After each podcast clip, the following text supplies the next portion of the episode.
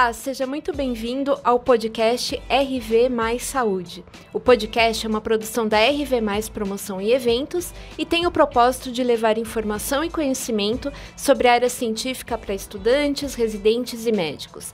As novidades discutidas nos principais congressos mundiais da área oncológica você encontra aqui.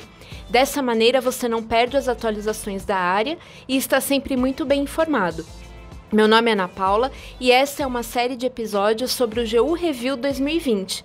Vamos conversar com nomes importantes da medicina sobre os principais pontos abordados durante esse grande encontro que aconteceu de 29 a 31 de outubro no formato virtual. Se você não participou do evento, essa é a sua chance de ouvir um pouco do que foi discutido por lá e se participou, vale a pena relembrar. Estamos aqui com um oncologista e um dos coordenadores do GU Review 2020, o Dr. Diogo Augusto Rodrigues da Rosa. Um prazer, doutor, recebê-lo aqui no podcast RV Mais Saúde. Uh, doutor Diogo, a programação do GU Review uh, desse ano ela está bem completa.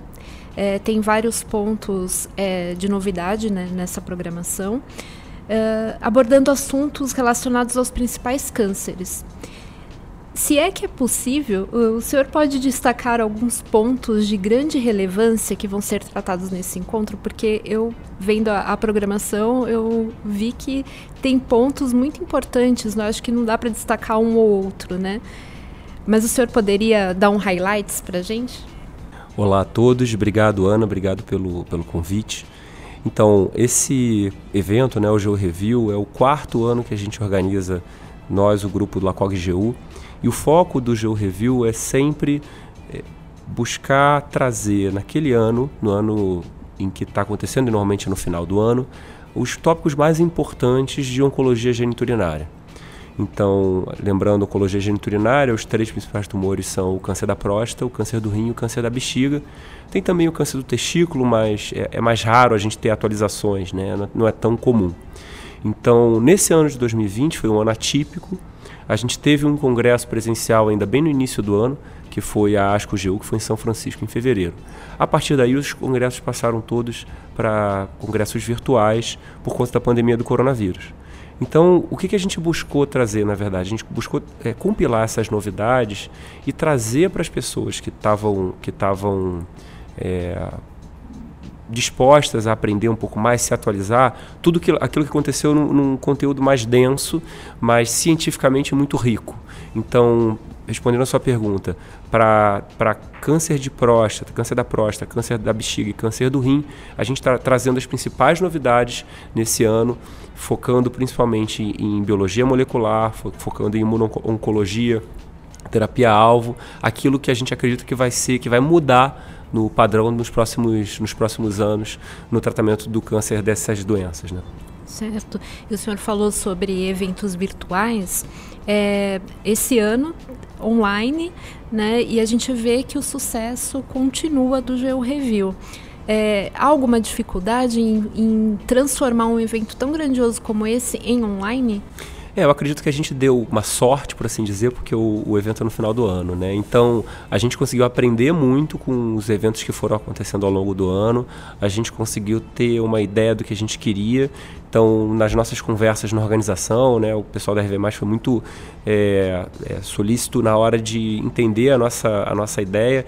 A gente teve essa ideia de ter uma coisa quase como se fosse um programa de televisão para tornar bem, bem compreensível, né? A gente, o nosso cérebro ele, ele trabalha identificando padrões. Então a pessoa olha e ela consegue identificar um padrão quando ela está assistindo. Então a nossa ideia era que fosse dinâmico, que a gente pudesse trazer convidados. Aquelas, algumas pessoas vieram, outras pessoas toparam participar de forma é, virtual.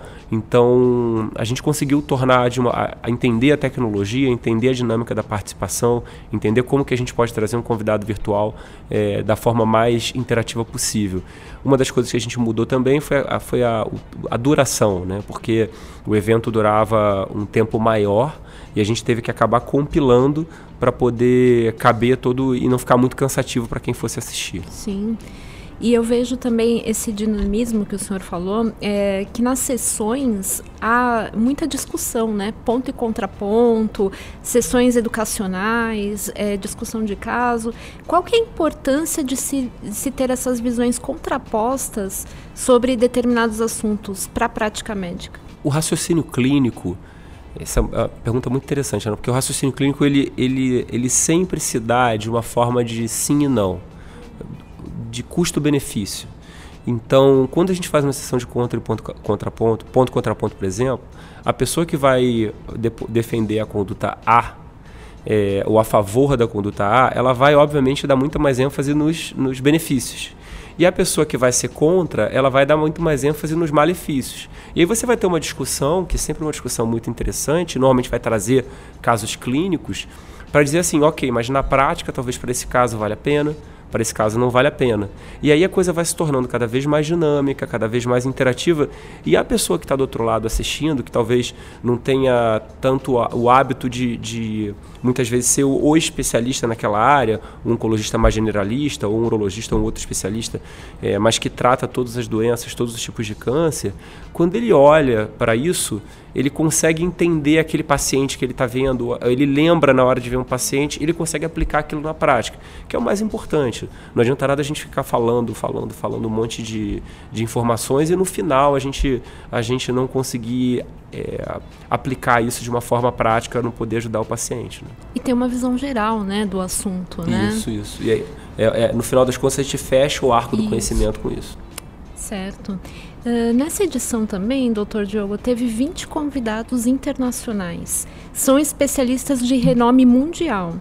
Uh, o que, que, eles estão trazendo de novidade? O que, que é, há de novo? O que, que eles estão adicionando a esse evento? É, é muito interessante isso porque ah, foi uma vantagem que a pandemia trouxe para a gente. Né?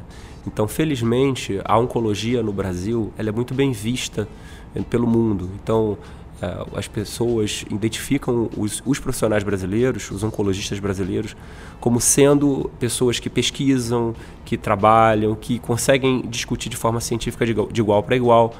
Esse ano, na ASCO, a gente teve uma apresentação oral de um estudo do LACOG, uma apresentação feita pelo, pelo Fernando Maluf, é, que de certa forma é um dos, dos das pessoas que, que mais fez para que o Geo Review acontecesse lá no início. E então a gente pôde trazer essas pessoas e muitos desses, desses, desses convidados que estão falando, eles estavam nos congressos apresentando trabalhos.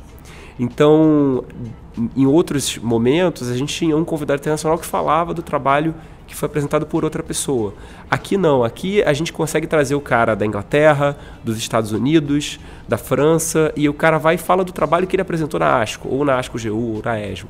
Então, eles, a gente consegue, na hora da discussão, perguntar, não, mas vem cá, e esse, essa informação aqui? E esse dado aqui que você está trazendo? Provavelmente, se ele tivesse que dispor de três, quatro dias da vida dele fazer um voo internacional para vir, fazer um voo internacional para voltar, seria muito complicado. Mas quando ele, a gente convida, olha, será que você pode, por favor, falar 20 minutos e participar de mais 20 minutos de discussão? Eles felizes topam porque eles querem ajudar, querem participar, querem interagir. E eles sabem que do outro lado, eles vão ter perguntas provocativas, Sim. perguntas inteligentes e a discussão vai ser rica. Certo. Isso é muito importante, né, doutor? Enriquece a, o evento, enriquece a discussão né, da prática. O senhor vai falar aqui no GeoReview sobre biomarcadores que otimizam escolhas no carcinoma urotelial. Uh, o senhor pode nos falar um pouco sobre isso? É, então, o carcinoma urotelial, quando a gente fala nesse, nessa doença, basicamente a gente está falando no câncer da bexiga, embora ele possa surgir também na pelve renal, em todo o trato geniturinário, mas é basicamente o câncer da bexiga, que durante muito tempo o tratamento foi só quimioterapia e basicamente a primeira linha. Você tinha uma, uma opção de segunda linha, mas era uma opção com uma eficácia muito, muito frustra. Nos últimos dois, três anos, a gente teve a chegada da imunoterapia, e a gente teve a chegada de uma terapia-alvo, que é o, o, inibidor de FG, de, o, o erdafitinib, que é o inibidor de FGFR, que atua nos pacientes que têm essa, essa mutação. É, só que ainda há uma necessidade de integrar esses biomarcadores na prática clínica, ou seja, quando que você pede o teste, qual a melhor forma de pedir o teste, você pede um, pede outro, pede os dois. Quando você tem o teste, que, que você faz com esse teste, o que, que você faz com esse resultado. Então, a ideia dessa fala vai ser muito para a pessoa que está escutando falar assim: olha, a gente está falando um pouco sobre isso, mas no seu dia a dia vai ser assim que você vai interagir, vai ser assim que você vai atuar. Então, vai ser uma coisa focada na prática clínica, no impacto na prática clínica.